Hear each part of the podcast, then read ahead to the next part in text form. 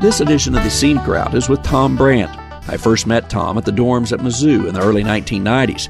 Tom later became the farm broadcaster at KFEQ Radio in St. Joseph, Missouri, and it was there in 1996 that I floated to him the idea of the American Countryside Features. He has been the editor of those features since day one. In 2013, Tom faced a series of heart attacks that not only affected his life, but left him with a story that will challenge how you look at your own life, your faith, and your interactions with others. It's a story that goes far beyond a surgery at a hospital. It is a story that perhaps touches heaven itself. On this edition of the American Countryside's Scenic Route. Well, Tom, why don't you just first of all take me back to uh, the summer of, of 2013, and I'll let you pick up the story uh, wherever you want to there. I guess the easiest spot to start is in uh, probably oh Memorial Day weekend. Um, family had been traveling. We uh, we went to a wedding in Nashville. Um, on the way home, I got to noticing uh, I had a bad pain in my shoulder, and, and really thought it was just driving too much. Um, had uh, had a trip up to World Pork Expo. I thought, well, I've just exhausted an injury all that much more. Um, fast forward to uh, the middle part of June, and uh, probably two weeks after the fact that I, I started having some sort of a sign that I was having issues, um, I just found myself in, in a lot of pain. Um, I could get relief from that pain if uh, the kids or Beth would would uh, rub my back, pop my back, and so I thought I had a slip disc, uh, you know, herniated disc, something like that on my back. I even had a knot on my back that was hurting. Um, went through several um, extreme episodes of of the dry heaves of all things, um, and I thought it was associated with pain. And after about three, four days of that, um, finally got to the point where Beth said, "How you feeling?" And and uh, I said, "Well," I said, "It's not any worse." And she says, "Not any better. I think we should go to the emergency room." Got the emergency room. They saw the knot on my back. They said, "Yeah, well, let's get an X-ray." They thought the same thing I did, and uh, and then began to do the family history and and uh, um, decided they do some blood work and and uh, immediately came into the room and said, um, "The blood work's come back and your protein levels are extremely high. Um, you've had multiple heart attacks, and we think you might be having one now." And so that was how I found out that I was having heart problems. Was what started off as a as as back pain, never any pain in the jaw, left arm, any tightness in the chest that's associated with a heart attack. But looking back, I I think I probably had four um, major heart attacks and, and one that was was uh, was quite lengthy. Um, so uh, a bit of a wake up call. Um, that was on a on a Sunday evening, and and uh, um, things moved forward from there. You never went came home from the hospital after that, right? I mean, they left you in the hospital. Right. In fact, I, I said, "Okay, thank you. Um, I'm feeling fine now. Um, I'm going to go home. I'll check in with my doctor tomorrow." And, and, they said, "No, you're not going anywhere." They gave me blood thinners. Um, they put a nitro paste on my chest. They admitted me to the hospital. I wanted to go to another hospital. They said, "Then the way you go is in an ambulance." My back was hurting me. I said, I'm not going to go to another hospital, especially if I have to ride in an ambulance to do it. And by the time the next morning come around, it just made sense to stay in the hospital because of the Plavix, the blood thinner, and uh, and then wanting to keep me under observation. I got to stay in the hospital from that Sunday night all the way until a Friday morning before they did my bypass surgery. So when they did surgery, then how extensive a surgery were they going to have to do? Um, they, I'll actually back up. They they did a uh, uh, an angiogram on my heart, um, kind of the, what people call the dye test, and uh, had multiple blockages. Um, the least of which was at seventy some percent, and uh, as much as in the in the upper nineties. Um, I had the natural bypass that happens with a lot of people's hearts. Otherwise, I would have probably would have probably been completely clogged up in, in some areas. And they said, there's nothing we can do except for a bypass. So um, they told me I was going to have quadruple bypass. And uh, um, I remember thinking at the time, well, um, that's that's just uh, what it's going to take to fix it. I never, my, my dad had been through three bypasses. I never took the opportunity to think, um, how extensive is this going to be? Um, I'd been feeling good and uh, so I thought, well, I'll recover quickly, and and uh, and everything thing will will be all right here. So. Um, I, I, I never thought about it. Of all things, um, I just I just knew something was going to have to go through, and and my my original attitude was I'll be back to work in a couple of days. I'll do a balloon procedure, um, and then when I found out I was going to have to have bypass surgery, I thought I'll give myself a couple of weeks, and hopefully I'll I'll bounce right back. Little did I know, um, you're not going to bounce back in a couple of weeks after bypass surgery. So what happened in surgery then? Well, I'll start off. Um, um, I, I, I, had high hopes to, to get to see my doctor um, um, before the surgery. Um, I, would met with her the day before. She'd explained the risk and, and you know what the procedure would, be involved, and and uh, had a chance to, to meet her. Um, it was it was not the surgeon I was originally supposed to have. The surgeon I was supposed to have, his father got sick, ended up passing away, and so he wasn't able to do the surgery. And so Dr. Jane Schwabe um, did my surgery instead. Um, I I'd never been in hospital in my life except for some very minor things, and so the whole hospital experience was completely new to me. And and uh, um, they uh, they brought back the anesthesiologist, and and uh, I never got to see Dr. Schwabe before the surgery. I just remember they said start counting backwards from ten, and, and I think I made it to eight, and uh, was out. Um, in that heart surgery, then um, they've got my chest opened um, they're they're what they're doing is a harvest of veins from your legs. They, they, take a mammary vein from across your chest, and then they'll they'll take some veins out of your legs because they have less tendency to clot, and uh, and to and to have plaque build up in the future. And so uh, um, they just harvested the, the vein out of my leg. Um, my chest was open. I was not on the heart and lung machine yet. They gave me a shot of, uh, of a blood thinner, uh, heparin, and whenever they gave me the shot of heparin, my heart completely stopped. Um, at that point in time, um, Dr. Schwabe told me that um, she uh, she began to pump my heart by hand, um, and with the other hand proceeded to hook me up to the heart and lung machine. Um, typically, you've got about three minutes to get that heart and lung machine on um, with the heart not beating. Otherwise, you start to have some, some brain damage that, that occurs. Um, she told me that she'd only had that happen uh, three other times in uh, the time that she'd been a, a, bypass surgeon, which was close to 20 years. And uh, um, she said, I've, I don't know that my hands have ever worked that fast in my life before. I asked her why she didn't have somebody help her, and she said there's only room for two hands inside the an open chest. One's to one's to pump the heart, and the other one's to, to do the work to get you on the heart and lung machine. Mm-hmm. So after that point, then did the rest of the surgery proceed somewhat smoothly? Um, from what I understand, and, and that's the good thing about modern medicine, is you get to see all the medical reports, you know, uh, on your personal record. And, and, from what I understand, things went fairly smooth. Um, they had taken some precautions to put a uh, an assist pump in my chest. Um, if needed, it'd be like a balloon that they could they could inflate and, and deflate that would help your heartbeat. Um, they decided by the time the surgery is done, it wasn't needed, so they they removed that.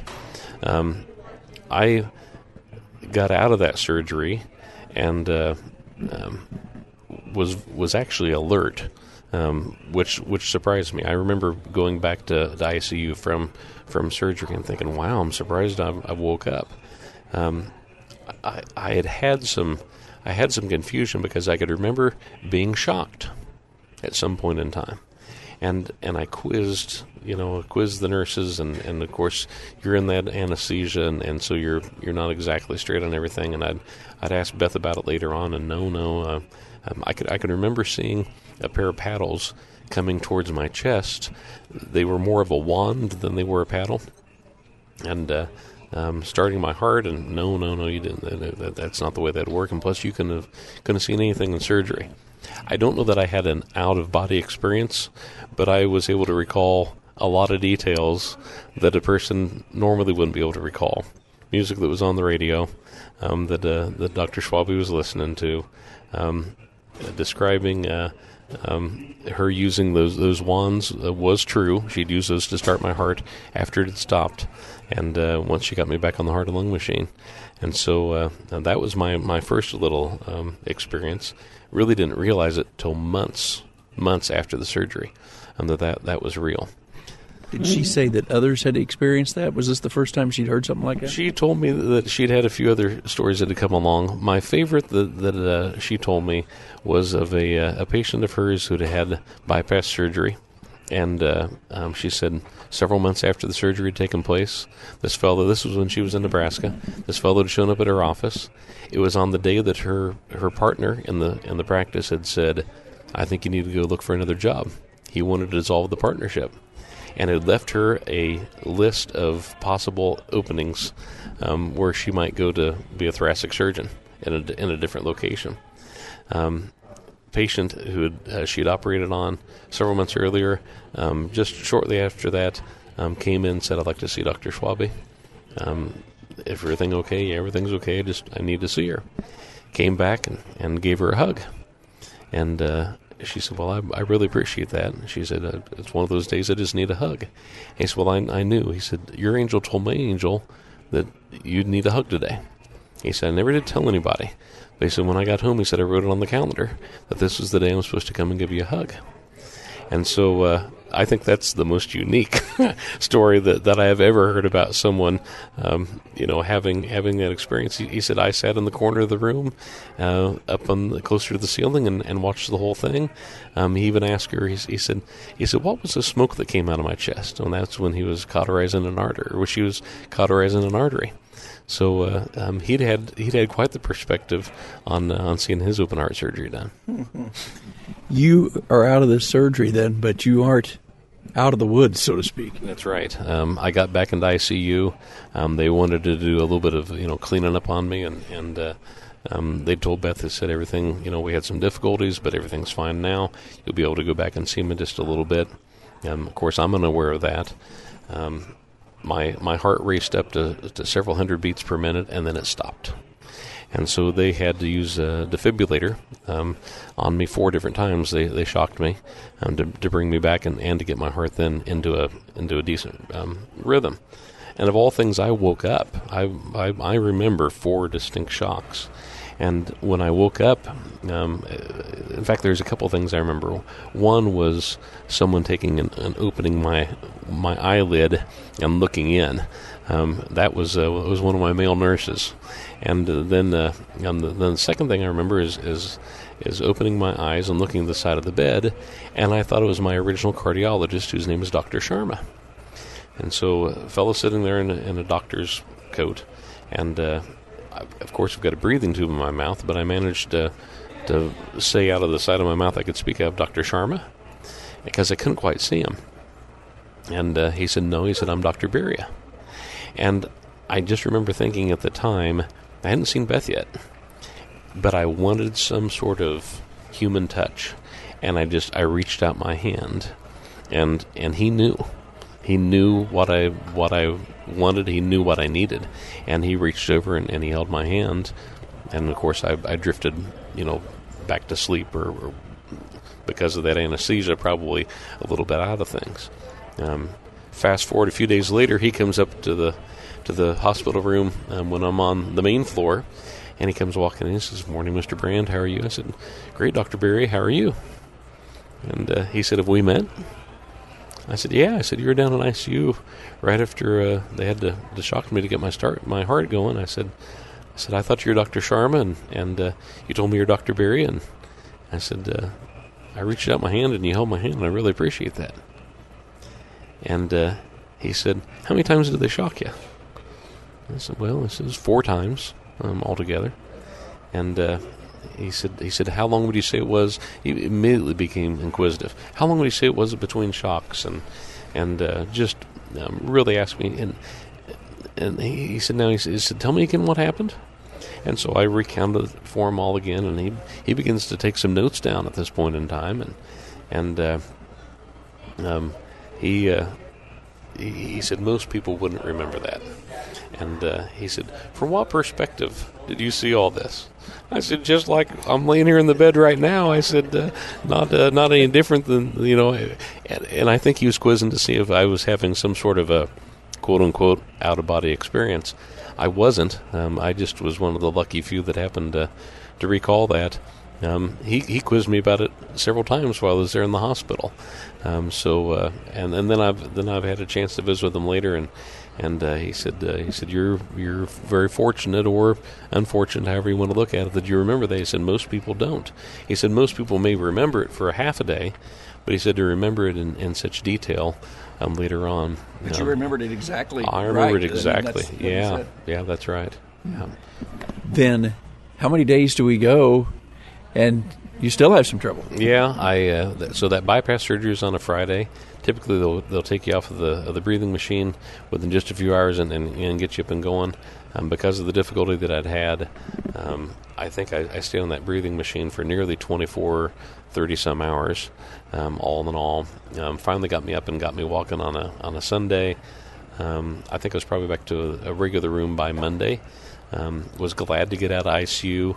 My recollections of, of ICU are are dark and just not very friendly, and I think a lot of it is just because you're you're sleeping so much in and out, and and you- you're you're hurting at that point in time.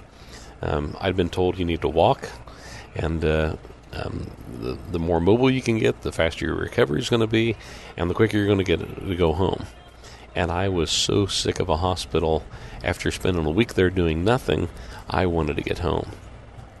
So, uh, my biggest challenge had been I hadn't been able to sleep very well. And uh, so on a Tuesday night, um, I, I said, uh, and, and Beth noticed it as well, just knew that I was exhausted. Um, I, I said, I, I really just, if I could get a good night's sleep, um, I think I'd feel so much better. And and even the doctor had said we could possibly dismiss you on Wednesday afternoon, for sure on Thursday. Um, you're you're doing good. You're active. You're walking. Um, all that. Um, so I asked him for him to prop me up on some pillows. Um, the nurses had said uh, we're going to put you on the the first rotation in the evening and the last rotation in the morning. Give you the maximum amount of sleep. They've got a protocol where they check you after so many hours. They said we won't wake you up though. Um, we'll just um, you've always got a blood pressure cuff on, so they're you know able to just time out the blood pressure. And they said we'll we'll come in and check, and if you're resting well, we're going to leave you be. That was around 11:30 or so on a Tuesday night. Um, was when I remember rolling over on my side and then propping up pillows and closing my eyes and, and going to sleep. Um, I woke up. It was five after three, and uh, all the pillows propped up. I remember looking um, over my, my shoulder to the. I was on my left side and looking over their shoulder to the right to see the clock, and and uh, in my mind I'm thinking, wow, I got, got three and a half hours of sleep.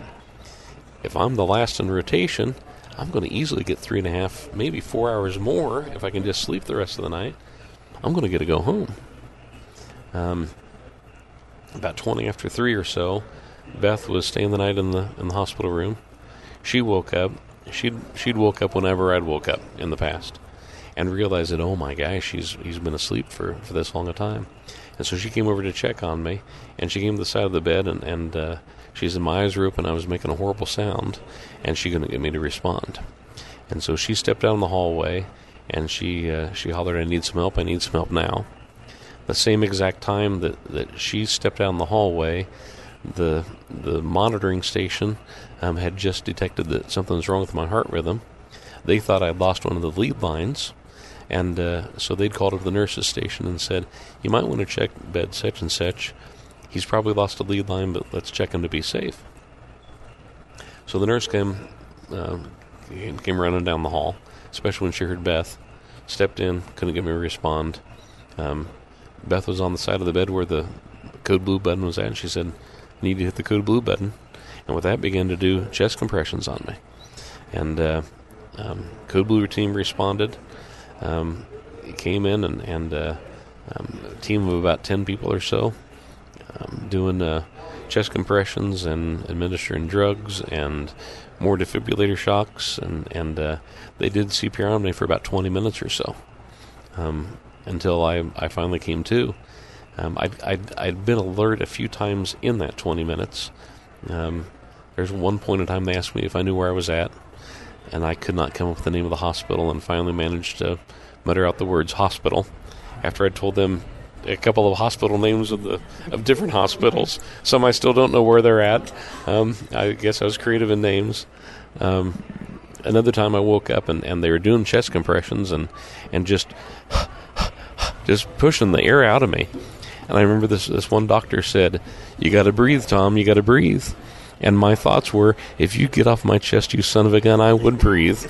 Um, and then when I finally came to, um, here's this group of people around my bed, and the bed's been shoved away from the wall, and and uh, um, I looked and and uh, um, I, I, knew the respiratory therapist. She'd been there for a few nights, and I, well, hey Patty, how are you? And uh, I, or I guess the first thing I said was, "Well, hi everybody," and uh, then, "Hey Patty, how are you?" And then I then I realized, I began to put the pieces together, chest compressions and and being shocked and the confusion and where are you and you got to breathe. And and uh, um, I remember thinking I'd, I'd scared Beth, and uh, so I yelled Beth very loud, and uh, and didn't hear anything, and so I yelled it a second time, and then I could start to see some movement on the side of the room and, and her coming over and and uh, um, I remember thinking at the time I can't yell again because I'm going to wake up people in the rooms next door. so um, they told me I needed to move back down to, to ICU. That would have been about um, 3:45, 4 o'clock in the morning or so. Didn't want to call the kids, wake them up in the middle of the night. Everything was fine. Didn't want to scare them. Um, didn't want to call mom, call mom and dad. Um, so it was it was just Beth and I. I said, let's wait till about five. We know that there'll there'll be some people that are up and and uh, um, n- nothing to tell anybody, but at the same time, you you wanted people to know. And so um, over that course of that four to five o'clock um, time period, I'm back down in ICU, and and uh, Beth had to get the room packed back up, and uh, so I was I was solo down there for a while, and I know when she came in the room, I I said uh, I said this sounds really odd, but I said I I need to know what what people are praying, and uh, she, she said she said well why, I said well I said I, am just I said it's like I'm hearing people's prayers, and. Uh, um, I, I, had uh, I had uh, some songs in my head, some old hymns that I hadn't heard for years. Amazing Grace is one of them.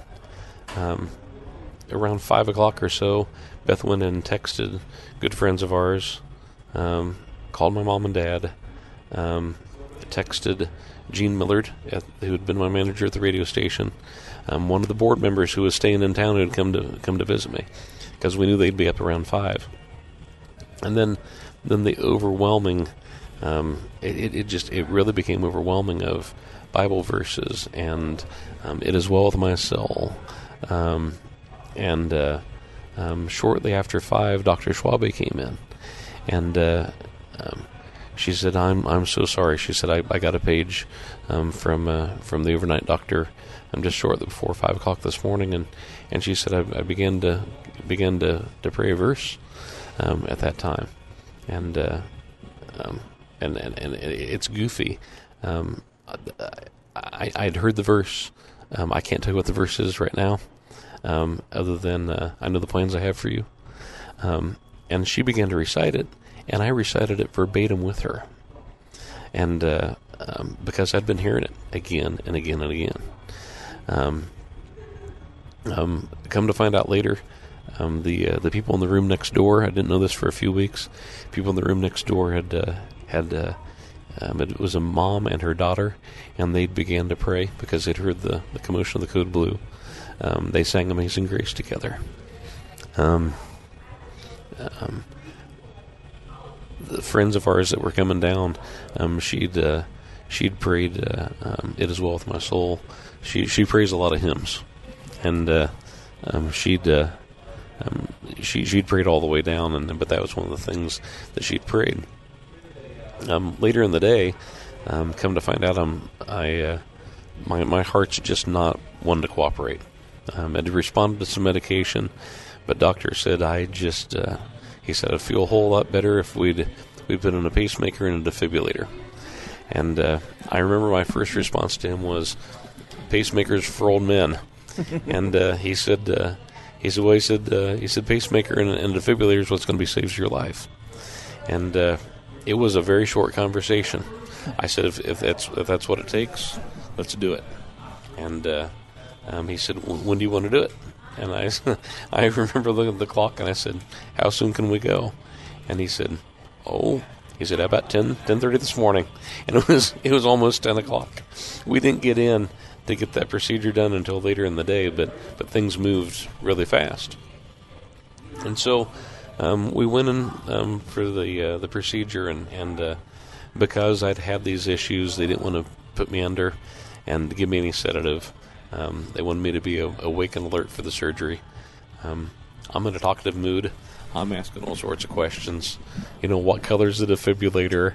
And uh, um, I'm making comments about Mizzou, and and uh, one of the nurses apparently is from KU, and and uh, um, I'm asking if they're using screwdrivers and Allen wrenches, and you know, I just I'm I'm having a heck of a fun time. I'm completely gowned up. I can't see anything.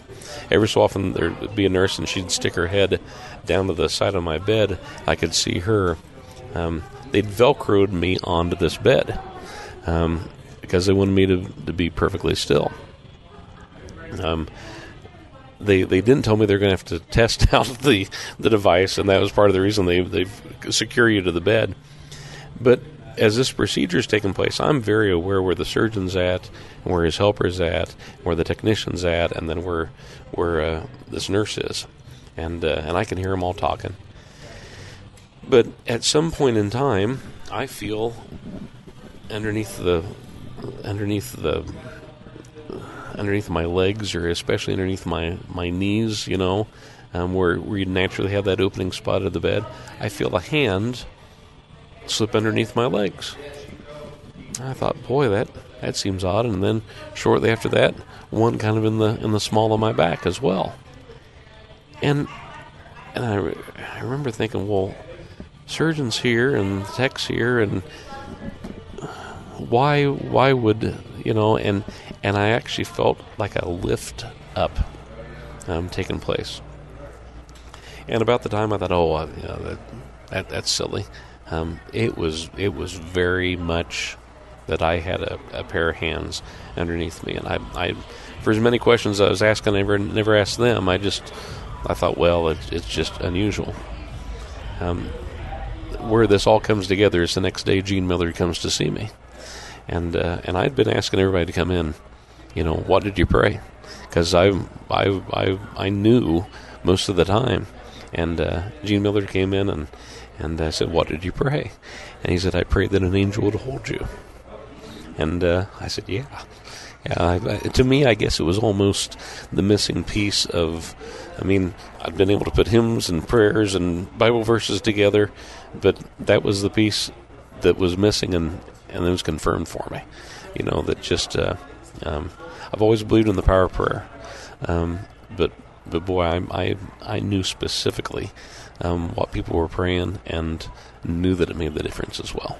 Was there something you said about somebody that you hadn't seen for a long time in church, or somebody older, or something? Yeah, the, the night before the bypass surgery, um, my hands had been had been pretty sore.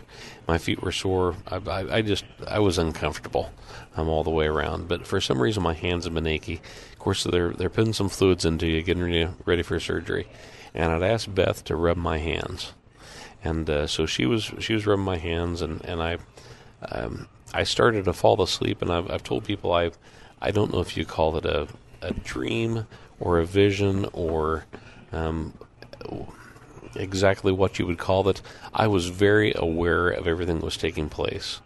Um, I I I uh, um, found myself in a in a large theater like setting um, and a and a spotlight came on, and it was a classmate of mine who had passed away the fall after we graduated high school, and uh, immediately recognized him, and and uh, um, then uh, then another spotlight came on, and it was, uh, another high school classmate, and and I can't remember who had, who had passed away as well a few years after graduation, um, um, and I can't remember what point in time.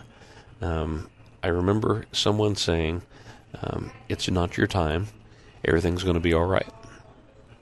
And I was walking down like you'd walk down the aisle in the, in a theater, like a like a theatrical theater, not a movie theater.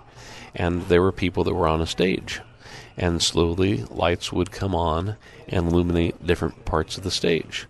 And so uh, um, my grandparents um, were there. Um, um my granddad um, from my dad's side, I never knew my grandma. She had passed away when my dad was a teenager. Um, I'd worked with uh, with kids um, from Camp Quality, a summer camp for kids with cancer, um, three of which had passed away. Um, I recognized two of them and, and, knew them by name immediately. One I knew, but I just I didn't know the name. Um, there were uh, um, a group of farm broadcasters that had passed away. Some that were old, some that had passed away unexpectedly, some that had been killed in in car accidents um, that I saw there. Um, people that had gone to church within St. Joseph. Um, our hired hand's wife um, was one that I saw. Um, best mother, best grandparents. I uh, I saw a young guy that that really confused me because it looked like who is now my son-in-law. Um, and I and I remember thinking, what's what's Tyler here? Um, his brother had passed away. They look a lot alike. And then I remember thinking, oh, that's that's not Tyler, that's John. Um, then I began to to see people. Um, beside the hired hand's wife, um, friend of ours had passed away from cancer. Um, a, a lady from my hometown who had passed away fairly young um, from cancer as well. Um, an old widow woman who I remembered sat on that far right hand side of church.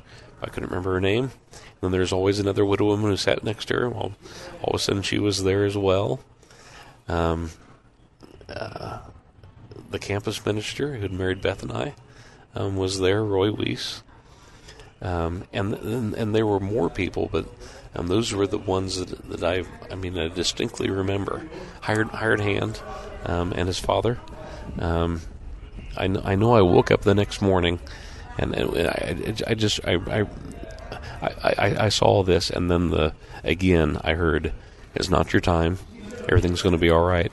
And then it was like I was being pulled back and could see this whole stage lit up, and uh, um, I, I remember seeing Jesus um, standing there with his arms spread open, and uh, um, thousands of angels um, just illuminated behind, and then with that, um, uh, fallen asleep. And and the reason I say I don't know if it was a dream or a vision or what you want to call it, because when I started to see these people, I began to cry. Um, I just was really overcome with emotion, and I could feel that warmth coming down my cheek, and at the same time, I could feel Beth rubbing my hand, and uh, I remember smiling because some of those were I never expected. You know, I had a I had a, an, a, a supervisor from UPS where I worked in college for a few months who had been shot and killed. He was there. I mean, just just people that that I didn't have a a solid connection with at all, but all that had passed. And uh, um, I, I remember saying, "Oh yes," and, and saying yes and oh, and and at one point in time, thinking, I may be scaring Beth. Um, and wanting to open my eyes, but knowing if I opened my eyes, it all ended. So I kept my eyes closed and continued to feel those those warm tears coming down my face and her rubbing my hand. But when we got to the the whole end of that, I just remember just kind of fade to black and falling asleep. Beth was smart enough that when um, you have to do a series of uh, scrub down showers. Um, that whenever uh, I woke up, we're we're going through the first scrub down, and she said, "Did you have a you have a dream last night?" She said, "You know, or something upsetting you, and uh, you you worried." I said, "No, I'm I'm not worried at all."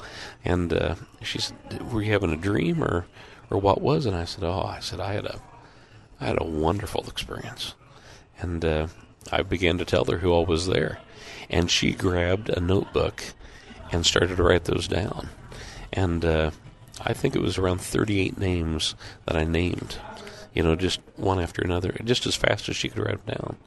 Um, some people have told uh, about it. Um, I had a chance to uh, to speak to a uh, to a group here, oh, back in January, and uh, was uh, was giving my remarks and and uh, got done. And this woman came up to me, and I knew she looked familiar. And she said, "She said I'm Dennis's widow." And uh, she said, "I've just got to ask." She said, uh, and I'd gone to church with Dennis and sung in the choir with him. He'd been killed in a tractor accident. She said, "I've just got to ask." She said, "Was Dennis one of them that you saw?" And and I interrupted before she could she could finish her sentence. I said, "Yeah."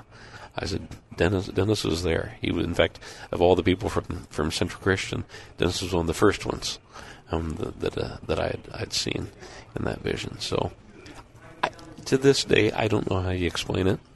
Um, you know, people said, "Oh, you had a glimpse of heaven." I don't know that I had a glimpse of heaven.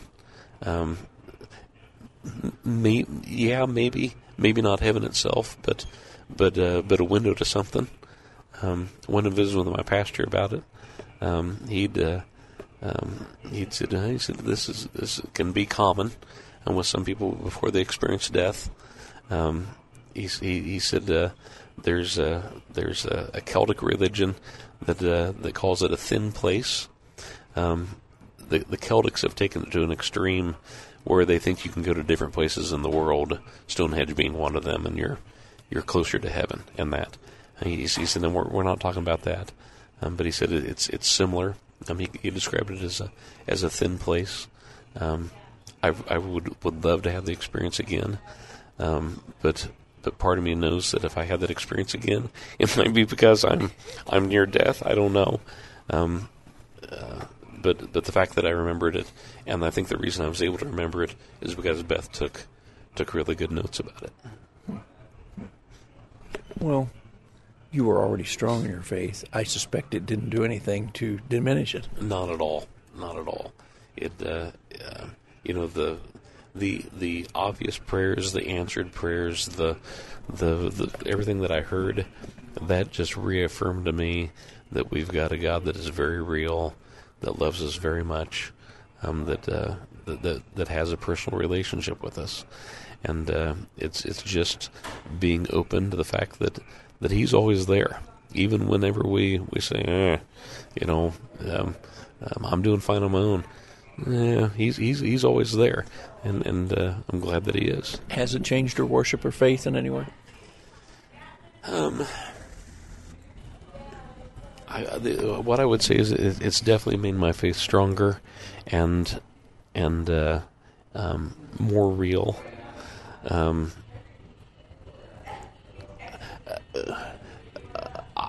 I, I I did struggle um, after surgery with um, why did I survive, and and a lot of it was because here, here's three kids that had passed away with cancer, and here's someone who's taken tragically an accident, and you know, and, and, and, and here's here's this this group of people that I know that had a heart attack and died, or you know, what whatever it was, and I really struggled with the why why did I survive? Complications in surgery, complications post surgery, and 20 minutes of CPR. Um, you know, I and I got really inquisitive. Um, there's some hospital um, studies that are done. If if uh, if you have CPR done on the ambulance between home and the hospital, it's like a three percent or less chance of surviving. It's it's really really small. Um, if you have it in the hospital, it's still less than ten percent. So only you know one in ten or less than one in ten survive CPR, and so I I struggled with the, you know, why why did, why did I survive, um, and and if if it's reaffirmed in anything, it's you've got a purpose um, in life. Um, one of the guys that I, I regularly visit with, um, he always he, he as we started to visit, he challenged me and say, "What do you want?" And I always said, "That's selfish." You know, if, if you ask me what do I want, that's that's selfish. And I think because of the heart attack and the answering the why did I survive? Um, what what do I want? Um, it's to live a purpose-filled life, and so when I when I focus on the fact that my life has purpose, it's not being selfish. Um, my purpose is helping others, and so what do I want? I want to live. I want to live in purpose. Um, you know, I, I, I, want to be a reflection of Christ, and so that's the that's the place that it's taken me. Besides the obvious of the, the prayers and the faith aspect and things, how has it changed your life, maybe physically or routine or any of those things you do day to day? You know, um, I, w- I have told people I was always an optimist about most everything. Um, I, and I think people can get stuck in in being a, a, pessimist, and they get down times and all that. And and I, I had those, and, and, and still do, and not near as often as I as I probably did pre heart attack. Um, there are very few mornings that my feet don't hit the floor in the morning that I'm I just I stop and take note of today's another day. I'm like I, I've got another day. Um, I've got a little monitor next to my bed that, that monitors this defibrillator and, and, pacemaker, and it's got a green light on it. As long as it's green, everything's good. If it's red, then I got to call the doctor's office, and and so it's just it's kind of a routine. Feet at the ground. Thanks, Lord, for another another good day, and and uh, I'm gonna make the most of it. And and uh, green light, go. And uh, um, it, it, I know it happened every morning for a long time, um, and and I've noticed it is, is, is pretty regular as well. There's there's been some times that probably didn't hit me every morning, but that's one thing that's changed. Um, made some changes in diet. Um, more conscious about calories than I've ever ever been before. Um, sometimes need to be even more so, but, but in the big picture, you you look at things and and uh, you just I, I, just don't eat the way I used to. Um, I uh, what what things have you changed in your diet? I'm interested. Uh, I try to cut back on the carbs. It's so hard. Um, for for the first several months, I had just a few, a couple of pieces of bread. Um, I, I really cut back on the on the carbs to begin with, and and that that's probably the hardest thing to give up is is bread. Um, and so I would say I'm probably back to what a normal person would eat on bread. Where before I was really heavy on pasta. I don't eat a whole lot of pasta at all anymore. Um, I'd I'd really dropped back on my soda intake. I haven't had half a dozen sodas in the last two and a half years. Um, I suppose now. Um, my and that goes back to counting calories. I figure why drink my calories? Um, I'll drink water. Um, I'd been in a pretty good habit of drinking water, and uh, and that's that's definitely increased. And then um, consistent exercise. I got a pedometer. I know when I'm active. Um, I try to try to walk for 30 minutes. Doesn't always happen, but if I can get in three 10 minute walks a day, um, right right now for me, um, just because of busy schedule, it's steps. How many steps a day can I get in? So that's that's some of the main things that have changed. Do you still eat a McRib? I've had one McRib this season. Um, yeah, I, I, consider myself the, the poster child of the McRib sandwich. Um, during one of those McRib seasons, I averaged more than one McRib a day. Um, I and I still think it's a great sandwich. It's it's leaner than McDonald's chicken sandwich, and and uh, calories are less than about anything that they've got on the menu, unless you just go with a small burger. Um, but there's just something about not eating multiple, you know, because I didn't eat just one before. I got the second one for a dollar, and uh, I've had one this season.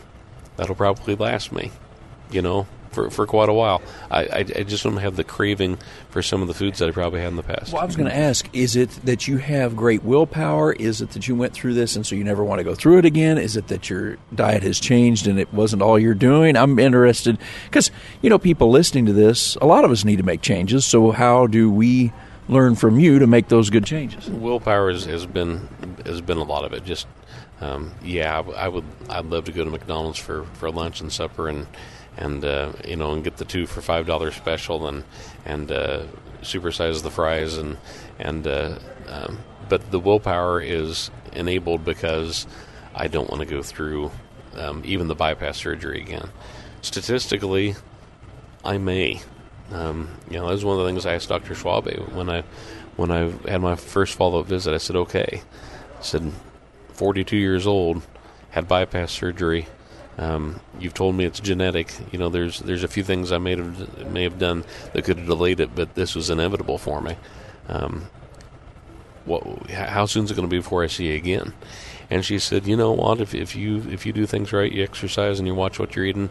Um, she said you may never have to do bypass again. She said, may have to do some some balloon procedures, but uh, she said on the flip side, she said you can do everything right, and I may see you again in five, ten years. And so, in the back of my mind, it makes a difference whenever I, I look at something and and uh, thinking yeah, it's, it's, it's just not the it's not the best route to go. Pre heart attack, I'd actually lost quite a bit of weight. Um, I'd, I'd lost probably 50 to 60 pounds. Um, Post heart attack, I took off quite a bit of weight. Um, I got down to uh, 100 pound weight loss for a few days, um, and that, that just didn't stay there. Um, had a lot of people that were asking me if I was sick, um, if, if, I was doing well. I put put a little bit back on, um, maintained that weight for oh boy, well over a year. Um, it's just been in the last six to nine months that I've I've gained some back. I'm still lower weight than I was pre heart attack, um, which makes me feel good. At the same time, winter's never easy, and so uh, um, I'm I'm being very conscious of, of of what it is that I'm I'm eating and counting calories and drinking the extra water. So. Um, it, it was easier motivation when you got a scar that still hurts to to uh, keep on pushing the, the plate away. Um, that, that's for sure. But um, but um, it, has been in the big picture. It's been pretty darn easy to to say, okay, um, this is all I'm going to eat today. Um, I don't have to eat to, to be full. I'm, I'm just. As an old widow woman had, had uh, told me once, she said, I'm eating to live instead of living to eat.